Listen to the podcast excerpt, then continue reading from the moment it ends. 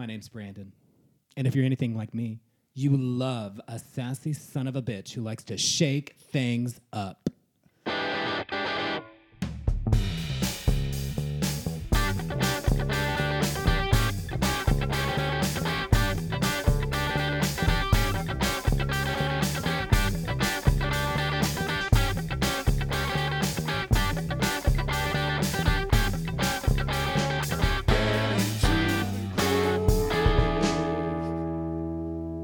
This is Get Into the Groove, the podcast where we find a groove and we get into it. And here with me, as always, she's here to hex your ex. It's Jeannie. Nice. How are you? I'm doing all right. Okay, I have a question for you. Okay. Since this is our last episode of the collection of the season, Okay. um, I want to know what your favorite, what, what was your most interesting album that we listened to for you? Like That's a great- surprising. That's a great question. I think it is. And if you can do your best Bob Dylan impersonation, bonus points. Ooh. Hmm. They've. Mm. I feel like the one that I was most interested in. I love the Prince album. That was a Oh. journey for me. I love the Prince album. yes. I also really liked Marvin Gaye just because I wasn't familiar. It's a beautiful album. I was genuinely. I did not expect you to say the the Prince album. I wasn't sure if anybody was going to say that. One. That was Jeannie's was- idea. it was what? Was it? thought I don't No, think no, it was it was my my- idea. Oh, it was your idea, idea? yeah. Okay. No. Oh, yours is Black Star. That's right. yeah, that that was mine, honestly. Black Star, because of just the content and the the cult rabbit hole that I went down. I can see that. Very interesting. I loved it. Yeah. So Prince. Yeah. Yeah, probably the times. Prince. A good selection, surprisingly. All right. It was a And great also selection. here with us, with Jeannie and myself, she better fix her face. It's Melissa. Mm. Hi. Hello. Same question to you. What was the most interesting album? One that was sort of surprising, like you you thought you were going to be whelmed, but then you were overwhelmed. Oh, so I had to like it. you said interesting. um, Well, no, you don't have to like it. interesting. I'd love to hear what was most interesting to you. Most interesting. Let's do. Yeah. I think I was most surprised of at how much I disliked Pet Sounds. I think because Ah, I've always yeah. because I've never actually like in my lifetime as far as I can think of can't think of hearing a Beach Boys song that I didn't necessarily like in some way. And so I I, I think I expected to like that more than I did Okay. and I disliked it so much.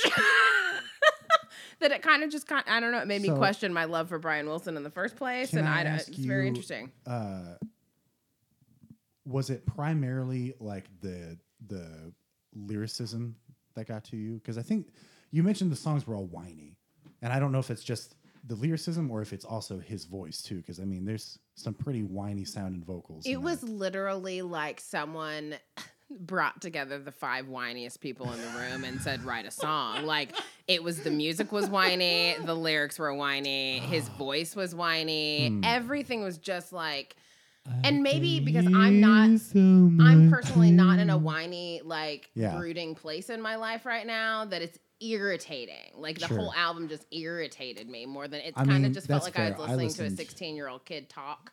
I listened to that when I was like 19 years old. Yeah, so- and, that's- and, maybe it I, maybe it would have hit me differently. Like I said, I, I think I remember talking about it during during the episode that I had to kind of take myself back to his age when he wrote Yeah. that Yeah. album Yeah, to think of where I something like was to get where he was coming from. So I think if I had heard that earlier, I might have hit me a little bit different. But I think just where I am right now, I'm just so like Boy, I can't deal with it.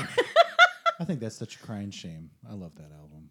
I, I was just surprised. I was just very surprised. No, it's a- interesting that's to a- me I how loved your much answer. I thought that was really good because it Yeah. made me do more research into it because I was like, why do I hate this so much? like I don't understand why this sucks for me. well. All yeah, right. and my answer. mom is a Beach Boys fan, and we were just sitting there like staring at each other, going, "What is this?" And that surprised me too. Like, maybe that's what it is because that is a. We're getting way far off. Sorry, that, yes. Mm-hmm. but that is a very non-traditional Beach Boys album. So maybe that's what it is. You're kind of used to the more normal sounding Beach Boys. And I'm usually all here for, you know, going Right. off the rails once in a while, It's do whiny. it, whatever. I just wasn't ready for how much I didn't like it. Man, that's a shame. Mm. Anyway, So that was the most interesting one to me as far as this season goes. Yeah. But my I- favorites, I do, of course, I My do Chemical love that answer. I thought that was a good answer. Of course. All right. And of course, here with us, insert introduction here. It's Colton Cox. Hello, Hi. how you doing? Good. How are you doing? I'm doing pretty good. I'm excited about this episode, but I'm I'm biased. So Well, what was your most interesting album listen for us for this? And this is so I feel like I except for Sign of the Times, I have listened to pretty much all of these before. Um I think I enjoyed talking about uh, David Bowie the most. I loved it. I and that's not even my favorite Bowie album, um, Black Star, but I think it's just you can talk about so much stuff with David Bowie. So, Colton, you've brought to us this time another album, um, not necessarily for the music, but for what is going on on the album. Can you explain a little bit what we're listening to?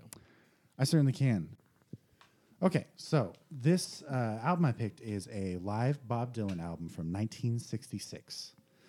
Very important year for Bob Dylan.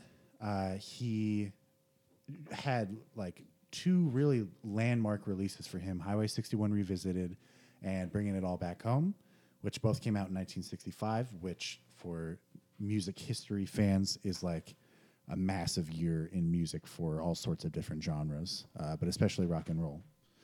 But anyway, um, so he goes on this tour um, in 1966, and it is his first tour that he's done where he started playing with a uh, electric band. Um, so you know, electric guitars and bass and drums and the whole nine yards. So, in this recording, we hear the first few tracks. He's doing, he's playing solo. He's doing it acoustic. Yes. So this this particular tour, the whole setup for the show was he would go play by himself like traditional Bob Dylan, uh, but often not. He kind of had stopped playing the protest songs that he'd become famous for, uh, and then the second half he would come back with the band. Costume change included. Yes, costume change included. So we're gonna skip right over the first few tracks and go into "Tell Me Mama" because that's when the band is introduced. Yeah. Because the first few tracks, everyone seems pleased. Everyone is paying attention. They like what they hear. They're applauding. It's all fine and dandy. But when the band comes out, shit hits the fan. Um. Yeah, he starts. He chunks out the first few chords by himself on his little guitar, and then the band just blasts in. Um, yeah. This is this bootleg series says it's recorded at the Royal Albert Hall, right? Right. But that is incorrect. Yes. Um, is this is at what is it? It's like the Free Trade Uh, Hall or it's some the shit. Manchester It's the Free ma- Trade Hall. Manchester. Yeah, no, please, Yeah. please. I was just chiming in. Yeah. Oh, sorry. thank Um, yeah. So all of these halls, all of these places that these venues that he was playing at, they were for acoustic sets. They were for like Yes they weren't and set no. up for a band. Yeah, yes and no. I mean, for the most part, venues at this time, um, they were aimed more towards smaller, um, smaller bands or, or individual artists, things like that. Um, and basically, what happened would be uh, Bob would show up with his band. And a lot of these places um, either didn't have enough places to have everybody plug in, or they. Um, it, they were too loud. Like the speakers were not capable of handling the band go, going through them.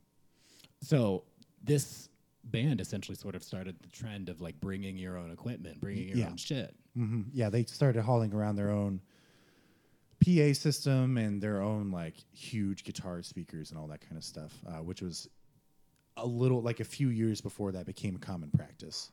Wow. I can't imagine being in that audience and just like, you know, listening to him play his guitar and playing his little harmonica and then good lord, just being blasted in the ears by a, a fucking rock band essentially. By harmonica, mostly. You know, well, the first half, yes. Your ears will bleed if you are not a fan of the harmonica. Yeah. Um, so First track, Tell Me Mama. tell me, Mama. They play Tell Me, Mama. Thoughts on anybody? Anything? Melissa, you were saying earlier, and I have to agree with you, um, that uh, there was a wall between you and Bob Dylan singing to you. Like you just, I just, I've never had. It's like it didn't bother me, but I also didn't connect with it. Like I've never had less of an opinion on something. Like I was thinking about what I'm gonna, what I'm gonna say, and I was trying to like delve into it and try to really listen hard, and I just couldn't. I just kept going. I mean, it's fine. This is this is especially tough. Yeah. Uh, the songs in this time frame that he was writing were like all the surreal stuff. Like Well, and it wasn't even that I didn't understand. I understand this better than Pet Sounds. Um. the shade of it all. okay, continue. But it was it, the the songs that I did like or that I did was like okay this is kind of a groove Yeah. I was like I would love this uh, about 75% better if somebody else were singing it Oh, I see. and it that that just gives to his writing I guess like it Yeah. like it was like I love ever all of this I just didn't want to hear you singing it. Yeah.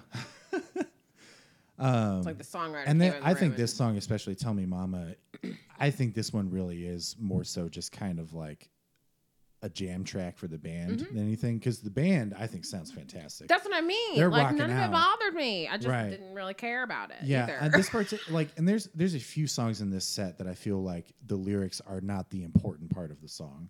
And this, it's funny. This one in particular, um, I've heard like four different versions of the lyrics for this song.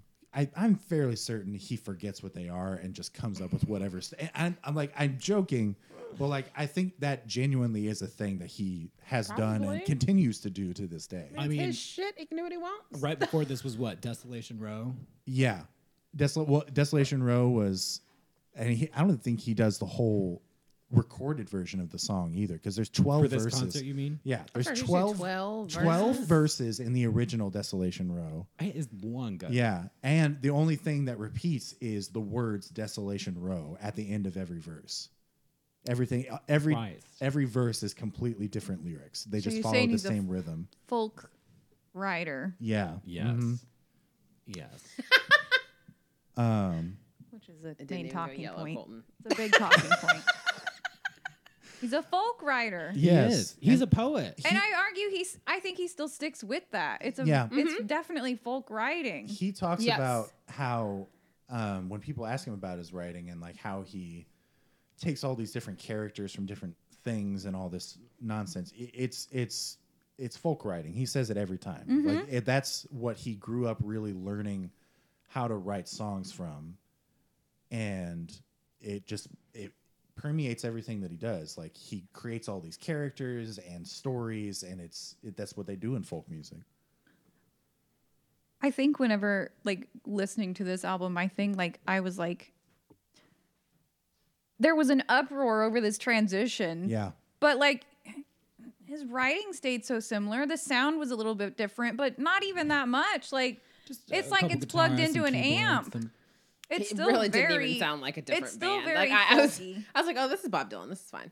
right. It's the Like, Bob Dylan. It we was. I wasn't like, oh wow, this is Bob Dylan. I was like, yeah, this is Well, Bob that's, Dylan. it's the thing. He didn't. He didn't have a band up to this point. Like he was famous for playing by himself, and honestly, I think he shines more when he has other people playing Mm-hmm. behind him because he himself, he's a, like very average guitar player, not a fantastic singer, but he has always performed with people who are just like world class musicians. Speaking of transition of sound, I think we should transition into the next track. Yeah. Um, so he finishes "Tell Me Mama," and the audience is kind of like, um, "All right, uh, what was that?" Um, and he introduces the next song that they're about to play, which is "I Don't Believe You," and it has a parenthetical that I have no. She acts like we never have met. Thank you, God. That is so handy having that right there. yeah so that's that's the original title and he makes this little joke uh Yeah, we're gonna we're gonna show you guys. We're gonna do something we've never done before. Um, And who knows if we can actually do it, but we're gonna try. we're gonna try. This is gonna be the one episode that gets pulled. um, but it's uh, the reason I wanted to do it all is the because all the, shit we've talked, and this is this is the one that'll sung get pulled. everything. We have copyrighted talked the hell out of about everything. Wilson. Talking shit on people by far more talented than any of us. Love y'all. um, uh, what am I trying to say? The uh, it, what if you search it on Spotify and you find the album on Spotify, you hear the first half of the show like kind of seamlessly. It just kind of goes in from one to the other because it's fine or whatever. When it gets into the band stuff, at the end of every song, it smash cuts into the next song. Um, so you get you don't get all of the the ambiance, the noise, the what's happening in between the songs, and that's where, uh, if you're anything like me, where the meat and potatoes are. That's what I want to hear. At least for a live show, anyway. Yes. Um, Okay. So so here's this little bit. It's probably going to be a little bit too far ahead of where it is, but he has this comment to say after uh, he starts introing. Um, she acts like we never have met. Yeah.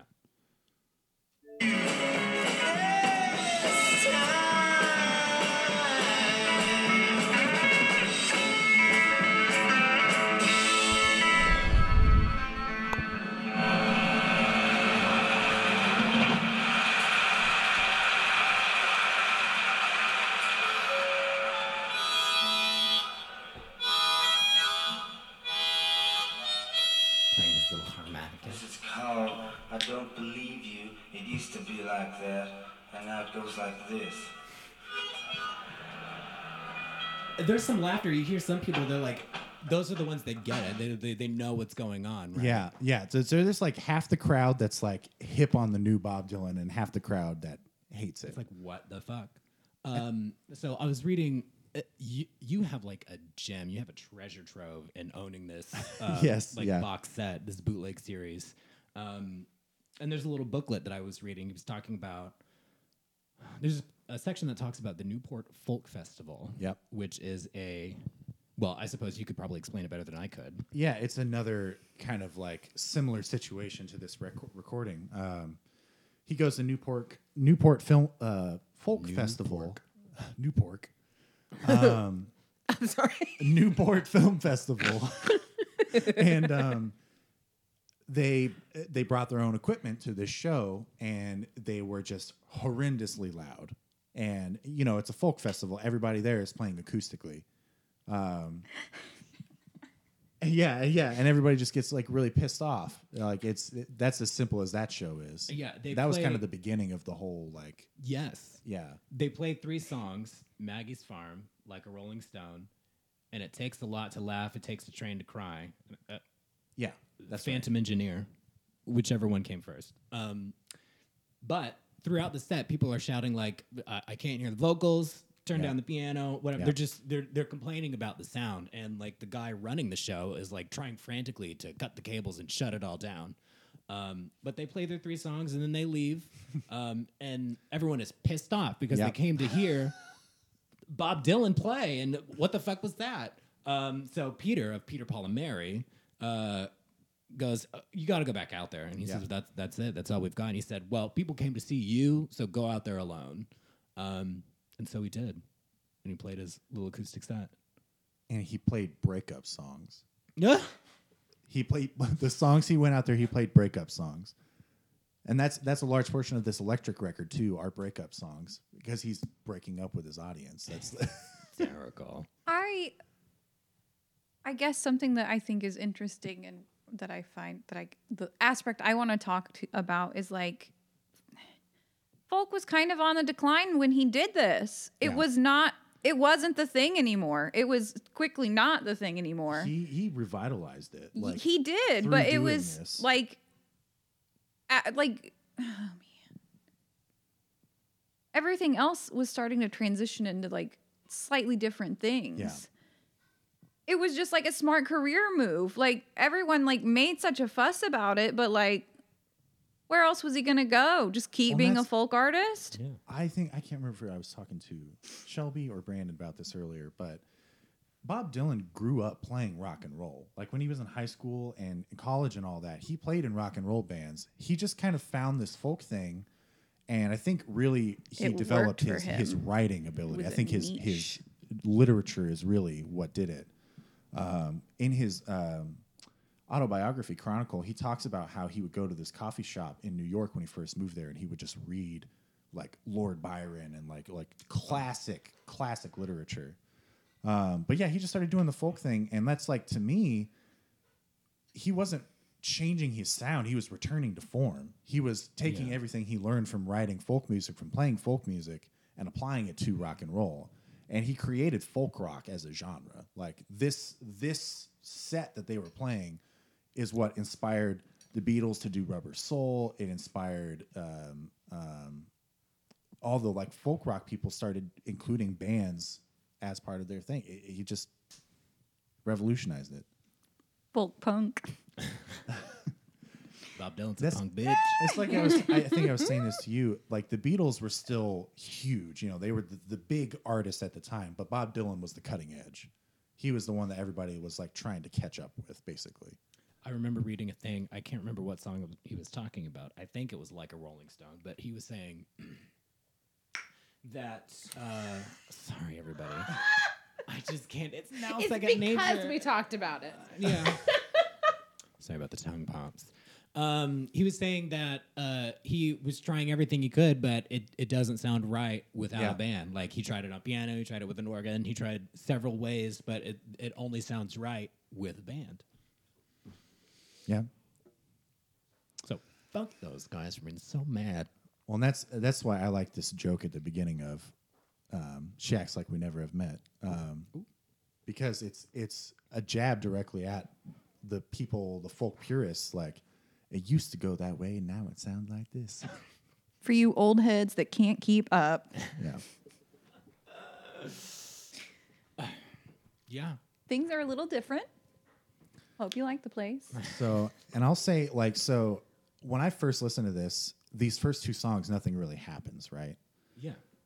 So when I heard the next little bit that um, r- I'm going to play here, I genuinely thought that they were just getting rowdy, like a crowd gets rowdy, you know? Like they were pumped. Yeah, that they were pumped. I didn't realize They were pumped in the wrong They were, yeah. so this is the first sign of trouble that happens in this album or during the performance. Um, There's trouble. Right here, River City. Your musical theater references will not go unnoticed. I know. This is why we're friends. they might go unknown, but they will not go unnoticed. Can you name that musical, Colton? No, of course I can't Well- name that. you ask me this all the time, and I get it right out of like one of her fifty That one's questions. an easy one. That one's a I like. didn't even really hear it, to be honest. oh, there's trouble right here in River City. No. It's Music Man. Anyway, the only Music Man I saw was at Salina South. I never saw like a good. Sorry, guys. Oof. Anyway, so this is at the end of I Don't Believe You. You're getting a full experience. It is loud.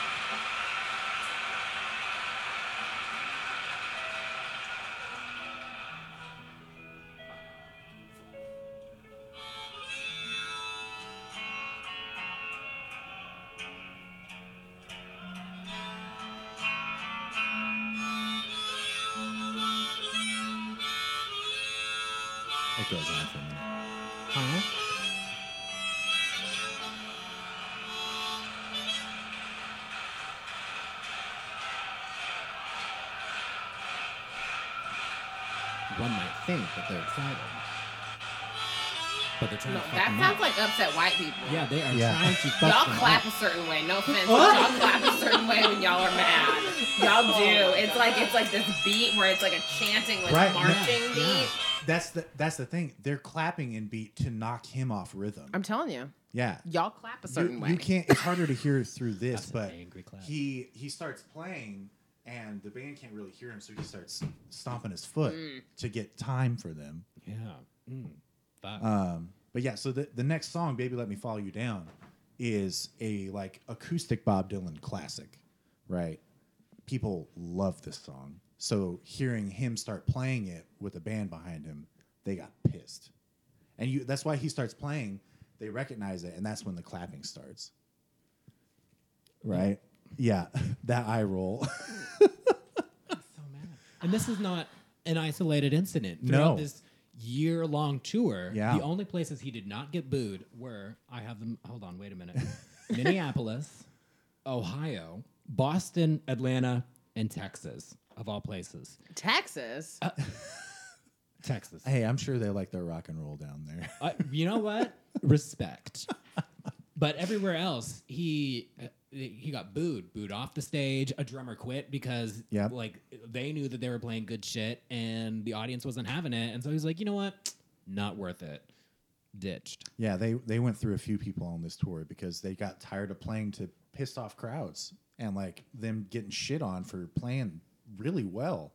Like, yeah, I'd like to give a rundown of the schedule. Um, so they play their concert at uh, the Newport Folk Festival. They play their three songs with the band in July of 65.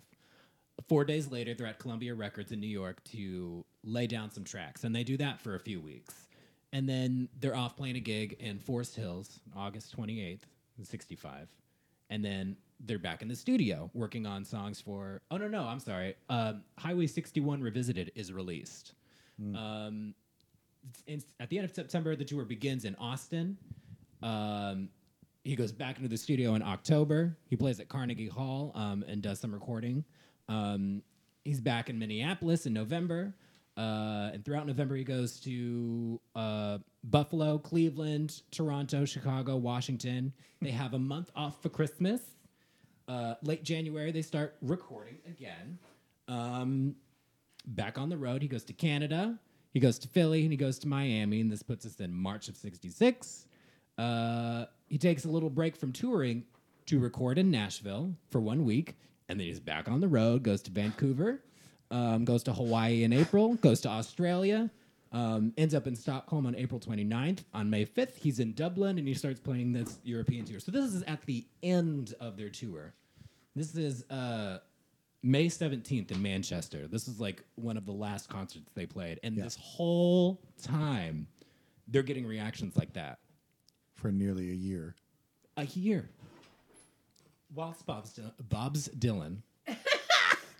while he's uh, while he's recording um, uh, some seminal tracks, um, I think what was the other one? He was working on Blonde on Blonde. Is that what it is? Yeah, so this this is like uh, the three defining like rock albums for Bob Dylan. Uh, Bringing It All Back Home is the record that has um, uh, Mr. Tambourine Man on it. Uh, Highway 61 Revisited has Like a Rolling Stone. Okay. Uh, and um, Blonde on Blonde is a, a double disc album. Chock full of songs. Yeah, and that's uh, there's a few signature Bob Dylan songs on on each of those, but just kind of the most famous ones. You know, um, And then in July of this year, he gets wrecked yeah, on his motorcycle. yeah, what? He was a man of conviction for like what he was gunning for. yeah, That's a long time. That is a rough shod run. yeah. That was um, how long? almost a year A- from that's- from From July A year and very busy with very few breaks. no breaks. that's like- yeah. Breaks. That's Bob Dylan's. He almost he doesn't tour as much as he used to, but like. That's Bob Dylan. He tour. He plays like 75, 80 shows or more a mm-hmm. year. Um, People used to work to get their music out there, ladies and gentlemen. Okay. They didn't have the Spotify You have no excuse. and the Apple Music Bob Dylan fought an uphill battle. and the Tidal Beyonce.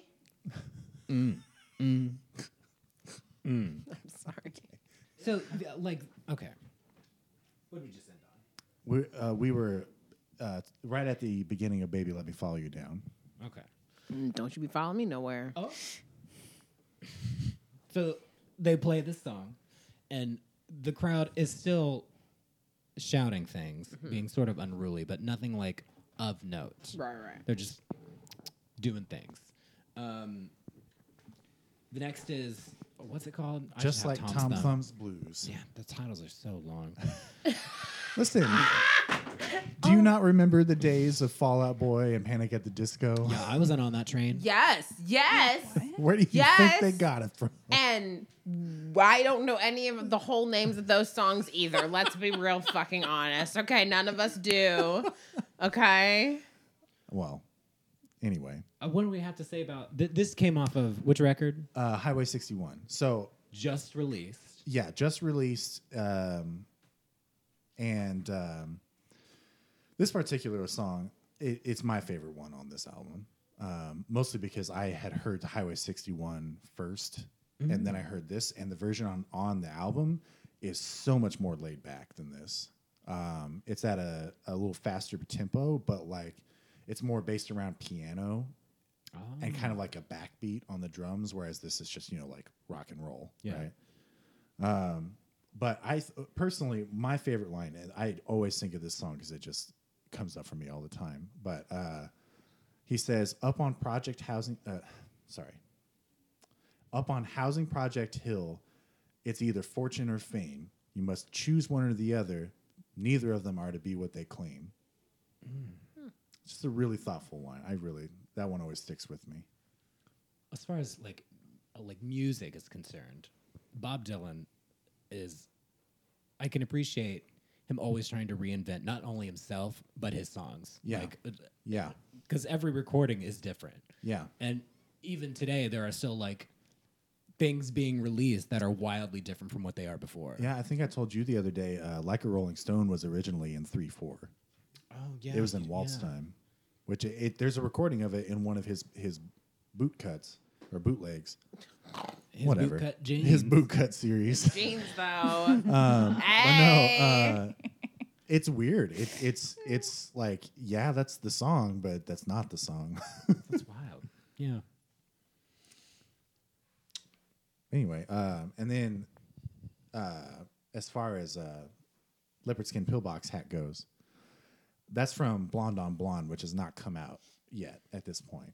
Um, so this is like him. That's the shit of- he was recording within the yes, tour. yes, yes. That so he. Uh, this is kind of like the debut of this song, and this. I don't even think this set list is necessarily the same set list that they played at every gig. Sure. Um, so this could I don't know how long he's had this in in this particular set. Um, but that song just always makes me laugh because it's he says it's about fashion, um, but it definitely sounds like he's singing about pussy.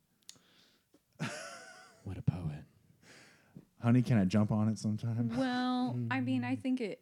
I mean, it is a little bit about. Yeah, it is a little bit of A both. little bit. a lot of it. A lot of it. I like that song. Saw you making love with him. You forgot to close the garage door. Oops. Someone's an exhibitionist. And also, like, This is one of the funner sounding Yeah. almost songs mm-hmm. on the recordings. Like, I really like "Tell Me Mama" because it they open with a good sound. Like, there's Yeah. a certain energy to it, even though it's apprehensive. And like, it sounds like they're reaching the point in the concert where they're like, "Of course, you know this is how it goes every night." It's a little bit funner. Maybe they're having fun with the song itself. I don't know, but I like the song. I thought it was nice. So the the crowd is, you know, I think i before that song, Pillbox Hat, Leopard. What is it? leopard skin skin pillbox hat. Thank you You can hear someone shouting like Bob or something. Yeah, someone goes like, Bob. Very upset. How dare you do this to us? But still nothing really notable. You're hurting my um, feelings. I need to. We might have to cut We believed in you, Bob. because I think there's a short. How could you betray us like this? We had faith in you, Bob. I think there's a short bit before. Um, One too many mornings. no, no, no, no, no. Before uh, leopard skin pillbox hat, where they kind of. I- So this is the other thing about this recording. They. So most of it was because they were protesting Bob Dylan. Other people were shouting because it was really loud. Uh, and they're trying to like get someone's attention like it's really fucking loud right but anyway, so there's this. This is right after just like Tom Thumb's blues, and it's just kind of a little bit more like general protesting.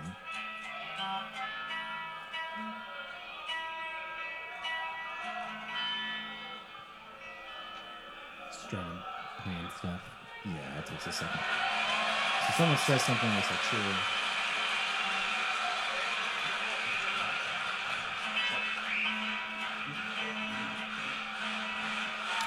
They go again. The white people clapping. The white people clap. It's the angry clap. They are so mad.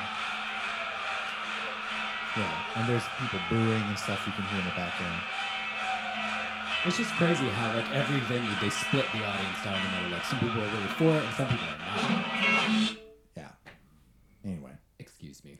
Um, I actually love how he introduces the next song. Were you gonna say something? I'm no, sorry. No, yeah, I wasn't because I think I know what song you're talking about. I it's one too many mornings. Yeah. Um, I I just love this response because I mean, uh, Bob Dylan is like unfazed, so it seems.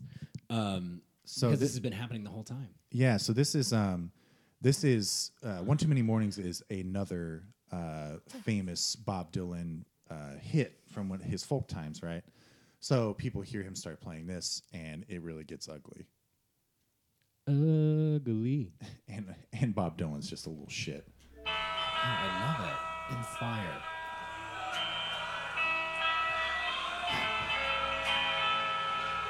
More tuning and stuff. A lot of tuning in this. Yeah, yeah. It's crazy because they're so loud.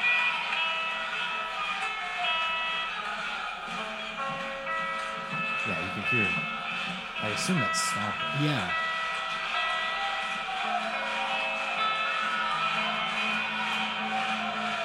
Guys, it sounds like a Trump rally.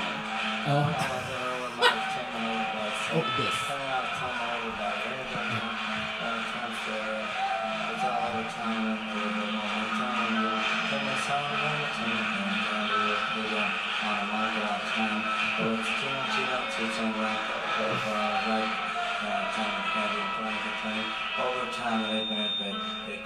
They, if, you, bet- if you only just wouldn't clap so hard.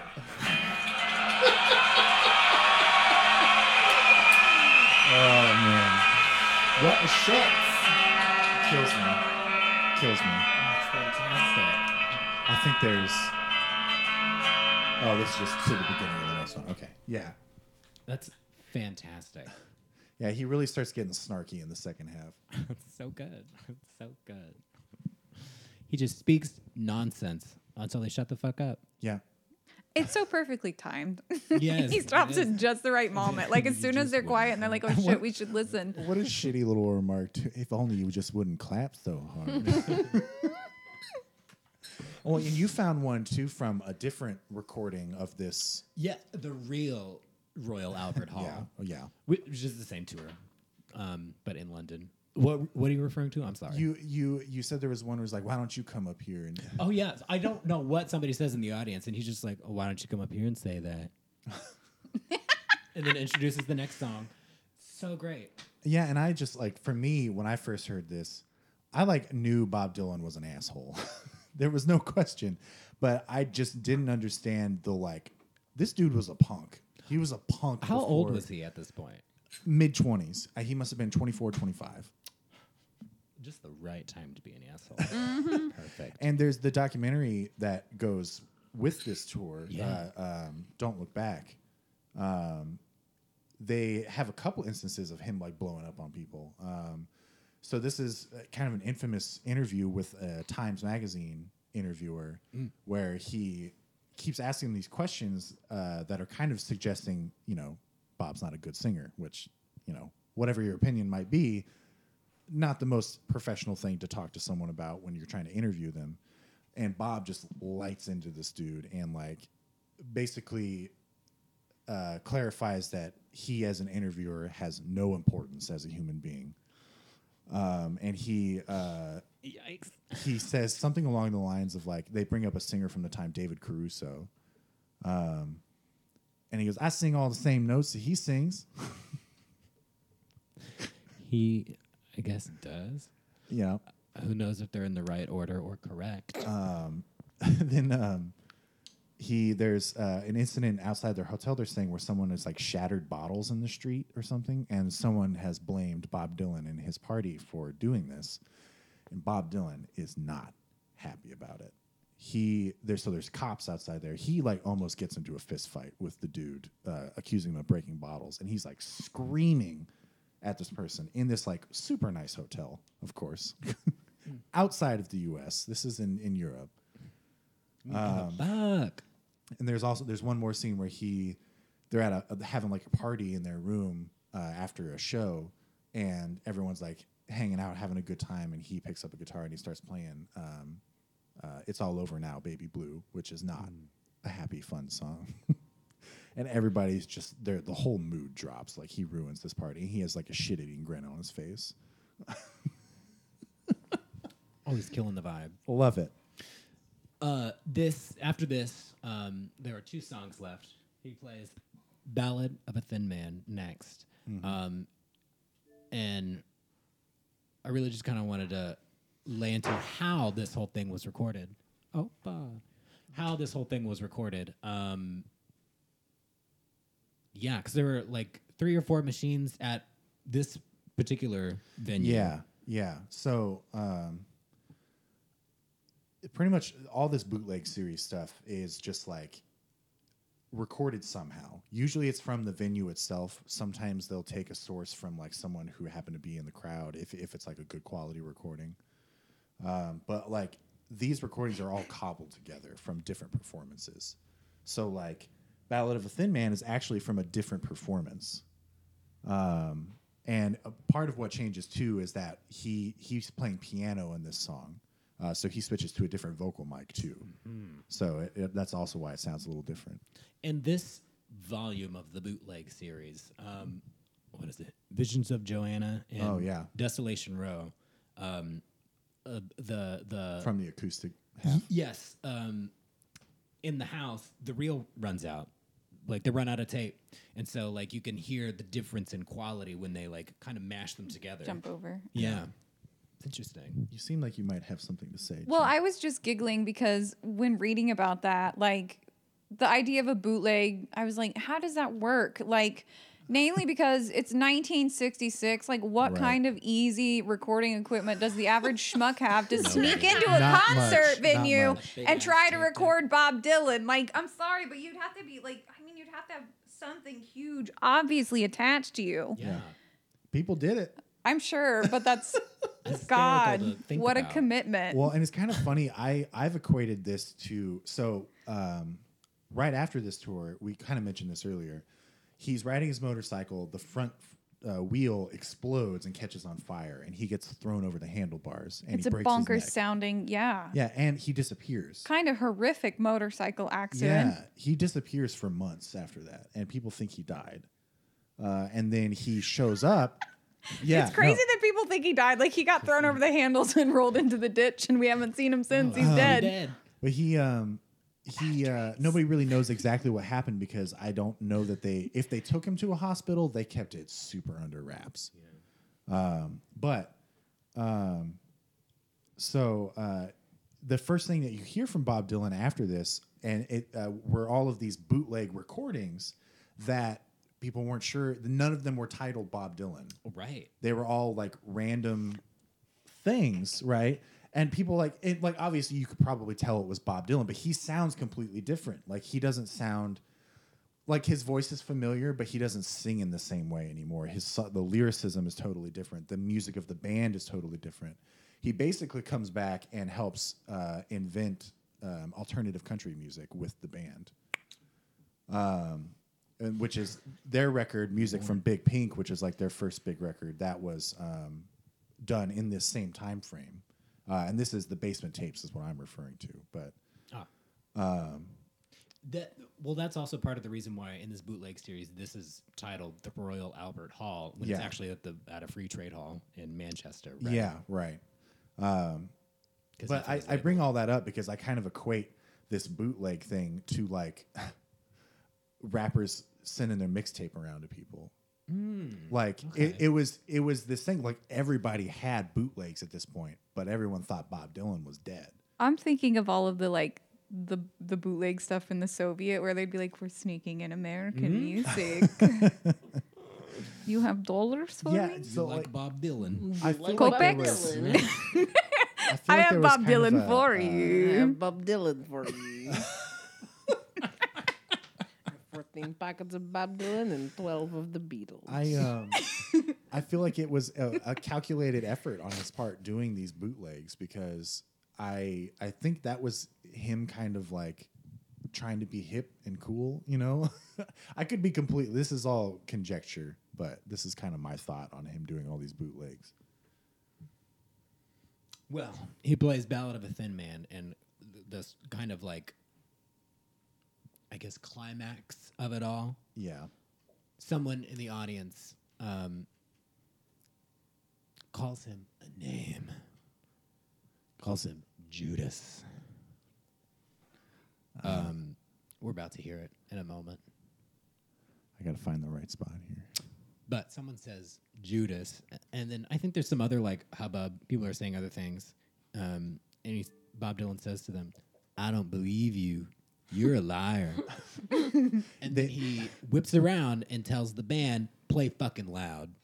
Um, and then they go into like a Rolling Stone. It was in regards to um, they said, "I'm never going to buy one of your records again." Ah, and he said, I don't believe you. How cocky! Yeah, Listen, oh, yeah. here's the thing: these people could have by now just walked out. and they Clearly, didn't. they're willing to stick around for a Bob Dylan concert, even Yeah. if they Right. hate it. right. They haven't left the building. They're quiet enough while he plays his songs. They could they could argue that they paid the ticket they deserve. They paid four dollars and fifty cents. How many concerts would we would go to if tickets were $4.50? for the good seats. God dang it. I would go. Sorry. I y'all. would. I might be a people person. What? I'd risk my Are social you saying if for that concerts shit. were four bucks? This is not cooperating with me. you bitch. All right, here's the, here's the end of it.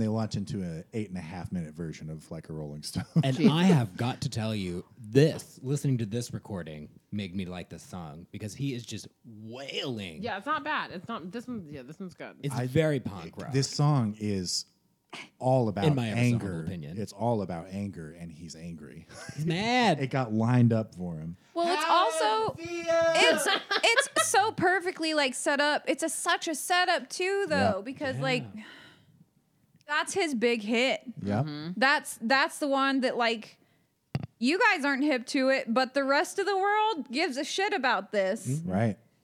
That I, I use this quote all the time from Bruce Springsteen that the the snare at the beginning of Like a Rolling Stone is the sound of his the mind being kicked open by Bob Dylan. Mm. Right? I've like I this is one of my all time favorite Bob Dylan songs and like the sneer that he has in this. Yeah. Like there there's never a time that his nasally voice has ever worked more than when he goes, Ain't it hard when you discover that? Well, that's the thing. He like I don't I need to delve more into Bob Dylan because I didn't think I was that into him, but that's something he has kind of consistent through, through like a lot of his writing I mm-hmm. noticed listening to this is like he has a bit of a contempt Yes. yes. for A bit. certain groups of people. Posers. Some of them people that apparently valued his work at one point in time. He is not afraid to spit in their face with it. Yep. Which I have you know, a degree of respect for. He That's some balls. I, one of my favorite chutzpah. things that I Mm-hmm. own, and I don't think I have it here in Kansas City, but um, there's an interview that had, or a Rolling Stone magazine that has like 40 or 50 years worth of Bob Dylan interviews in it. Oh, It's it's only like seven or eight actual interviews that they picked, but uh, almost every single interview they talk to him about, you know, like what keeps him going, all this stuff, and he's it, every time says you have to be true to yourself. You have to follow what you want to do. Because at the Being authentic. yeah, at the end of the day, you're the one that has to live with the choices that you made. Yeah. you know, Uh, that's that's my core reason for loving Bob Dylan so much is that he has always done his own thing. Like, you hear it in his music. Like he doesn't follow trends. He doesn't keep up with what's popular. He just writes good songs, and that's why so many people cover them, and they sound better sometimes when mm-hmm. when people cover them because mm-hmm. it's they're just so timeless. They're just great fucking songs, you know. Yeah. I could only aspire to be that kind of a songwriter, you know. I can only aspire to be that sassy. I mean, I've yelled at somebody in the audience. I got in that bitch's face, but Well, and this this is another one, kind of like. I, I find it funny that you guys, I've, con- I feel like I've consistently failed with like showing you an album and then having you like it. you we know? hate them. But no, like this is another one I've shown this to people who kind of have this one image of Bob Dylan as like, you know, the Mr. Tambourine Man, eh, man guy, right? I think this concert he sounds more alive than any other like studio album that he has. Like and I don't know if it's because he's angry or or what the deal is, but there's just an energy to his performance that you don't really get in the studio. And also just the the band playing with him it's so much more lively than the studio stuff Yeah. I just want to know is he really that angry at this point in the tour after encountering this night after night, or has it just become part of the routine? no he's still angry he, he they talk about He handles it so well that it's almost like a shtick for him, you know? Yeah. these last few weeks of the tour they talk about how i- he just looks drained and like he looks like a skeleton he's Oh, got I like, guess I did read that. He's Yeah. also doing um, a variety of amphetamines, I believe. yes he was. He, he also this is Probably um, wears you out. he did so right before bringing it all back home he did uh, the and bob dylan which is another signature bob dylan album in 1964 and the girl on the cover of that album he was dating at the time they broke up and it was nasty breakup. Um, there's like a possibility that there was like some physical violence between him and the mother of this girl but it's kind of like unconfirmed type of thing um, but uh, he started taking acid after this and I think that's how you can really tell with his his songwriting because this is when he starts the surreal phase of like stuff that's not always cohesive from beginning to end. Seems to be a trend. When are we going to do here. acid? I'm ready. I'm ready, Jeannie. I'm ready. And now we're gonna go do acid. Thank you for listening. I'm excited to see what comes out of that, apparently. Well, no, and I I say like uh, I've I feel like I've had this conversation with a few people in the last few days, but uh, so psychedelia is happening while when this concert Oh, happens, yeah. right? Yeah. The Beatles, uh, I. they- they- Sergeant so they've Pepper's done was coming out. Y- Well, it comes out the next year, right? Okay, okay. But like psychedelia is in full swing, um, or at least starting to get there. And this to me is like Bob Dylan's version of psychedelic music. Like it's not a whole bunch of like you know tape loop samples and uh, you know studio work, but it is these really like swirling piano sounds and like you kind of the, the the lyricism especially is what lends itself to uh, psychedelic stuff. I think. Yeah, the early, early psychedelic stuff in the 60s has that weird, still kind of bright 60s Yeah, sound yeah, to it. Yeah, yeah. Early Pink Floyd. Yeah, and I think the the organ, especially in this in this live show, is like kind of him at least trying to embrace what's happening in the world. You know. But So they wrap up after eight minutes, like a Rolling Stone. Bob Dylan says, "Thank you," leaves. The audience is like a little perplexed. The lights come up, and that's that's it. You just shuffle You out. stayed for the whole concert. You concert. stayed, bitch. You got your money's worth. Bye. yeah, it's like forty five minutes is Thank this whole concert. which is crazy for someone of his caliber. At like this is the prime of Bob Dylan, you know. Forty-five minutes set. I would be pissed. I, it's a real shame that uh, Spotify doesn't have calling you out. Um, doesn't have those little cuts in between the songs. Yeah, that's- because that's it's like it is a whole journey, and like I think actually it paints the songs like how they're playing differently. Yes, absolutely. And I, I was upset when I found out that they, they got cut on Spotify um, because that's really it's that in between him and the audience is what makes this a really memorable recording. Like this, this is like to me a piece of rock and roll history. Because you know, I I would have never, as someone who was like a, a burgeoning Bob Dylan fan, I would have never expected to hear a recording of him actively fighting against the audience that he's performing for. I haven't really heard anything like this, to be honest. Like, I know that there's some other recordings out there that have kind of this back and forth between the audience, but this just kind of blew my mind. I actually love this little booklet how it compares it to um, the Right. R- the Rite of Spring. Um, Isadora Duncan was a, a, a dancer back in the day, um, and all these performances like caused a stir in the audience, like riots, people w- walking out. Um, what is it? Playboy of the, the Western World, whatever playwright wrote that. Um, a lot of people were offended by it, and that, that caused a riot. Hair caused a riot, but this is like a, an actual thing that's like down for posterity. Like, Yeah. It's You have a riot, recordings but of it. And this is just Yeah, one one instance of it. Yeah. There's a whole year of him doing this. It's amazing. I could I don't know how he did it to be honest. I don't know how he didn't quit other than be, maybe a legal obligation or something Truly amazing. uh, Amazing. or he just wanted the money. Anger can fuel you. Or there was a point where he said, "You know what? Fuck you twice. I'm finishing." Oh yeah. Yeah. Well, and that's that's that's the thing. I think everybody who did like the new stuff was super into it, and Mm-hmm. like, I mean, this re- really is some of the most progressive stuff that he's made in his career. So, I don't know. Mm, All these folk fogies. well, you guys, we did it. We went through seven albums Crazy. and we didn't learn shit. No. Um, there, I feel like there's a lot of information overload in my brain um, right now. Um, but you guys think we'll be back for another season? Think we'll be back for a second round of this shit? I hope so. I hope so too.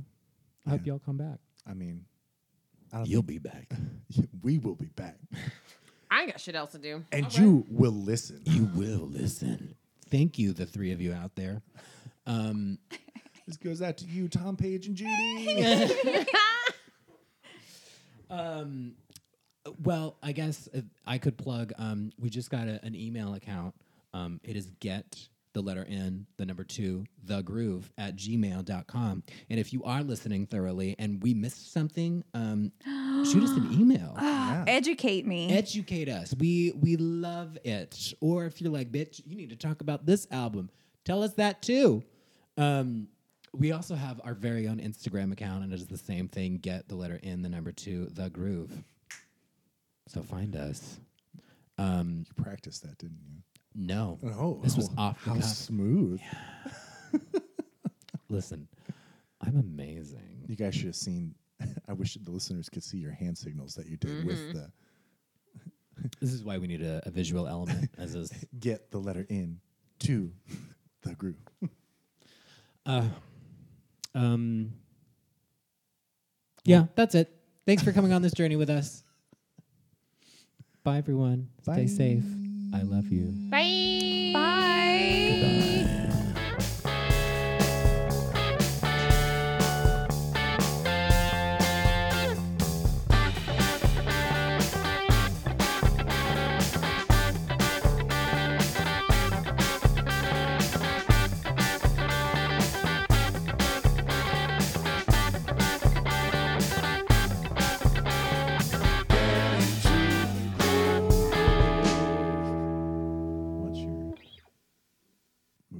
My yeah? Jeannie, I can relate. it just it's gonna sound like it's fade in and out.